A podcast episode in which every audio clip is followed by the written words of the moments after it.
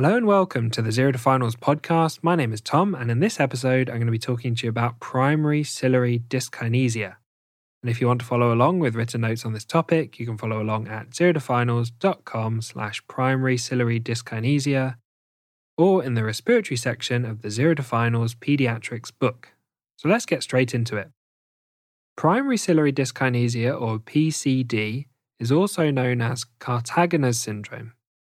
It's an autosomal recessive condition that affects the cilia of various cells in the body. It's more common in populations where there's consanguinity, meaning the parents are related to each other. Consanguinity increases the risk of a child having two copies of the same recessive genetic mutation. Primary ciliary dyskinesia causes dysfunction in the motile cilia around the body, most notably in the respiratory tract. This leads to a buildup of mucus in the lungs, providing a great site for infection that's not easily cleared. This leads to a similar respiratory presentation to cystic fibrosis, with frequent and chronic chest infections, poor growth, and bronchiectasis.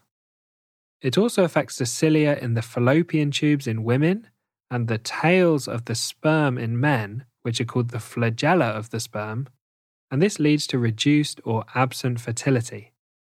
There's a strong link between primary ciliary dyskinesia and situs inversus, which we'll talk about in more detail shortly. We need to talk about Kartagener's triad. Kartagener's triad describes the three key features of primary ciliary dyskinesia. Although not all patients with primary ciliary dyskinesia will have all three features. And these three features are paranasal sinusitis, bronchiectasis, and situs inversus. Situs inversus is a condition where the internal organs, or the visceral organs, are mirrored inside the body. The heart is on the right, the stomach is on the right, and the liver is on the left. Dextrocardia is when only the heart is reversed.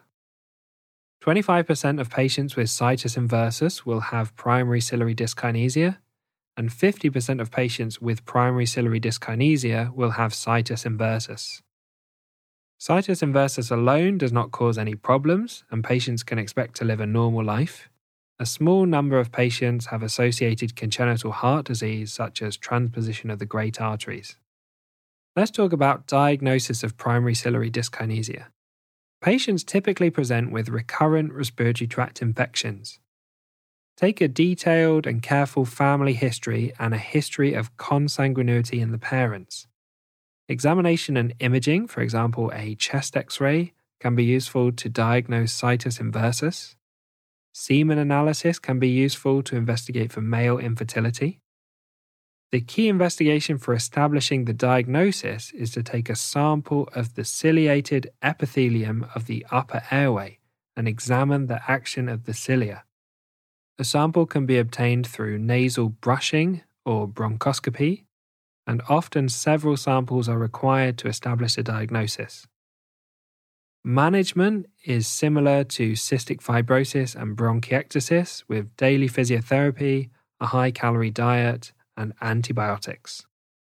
So thanks for listening to this episode on primary ciliary dyskinesia. A big thank you to Harry Watchman for perfectly editing the podcast. If you found it helpful and you want written notes on all the topics, head over to Amazon and pick up a copy of the Zero to Finals pediatrics books. You can also find a full audiobook version of the Zero to Finals books on Audible, and you can find notes, videos, illustrations, and questions completely free on the Zero to Finals website at zerotofinals.com. And I hope you tune in to the next series, where we'll be going through pediatric gastroenterology and starting with the topic of abdominal pain in children.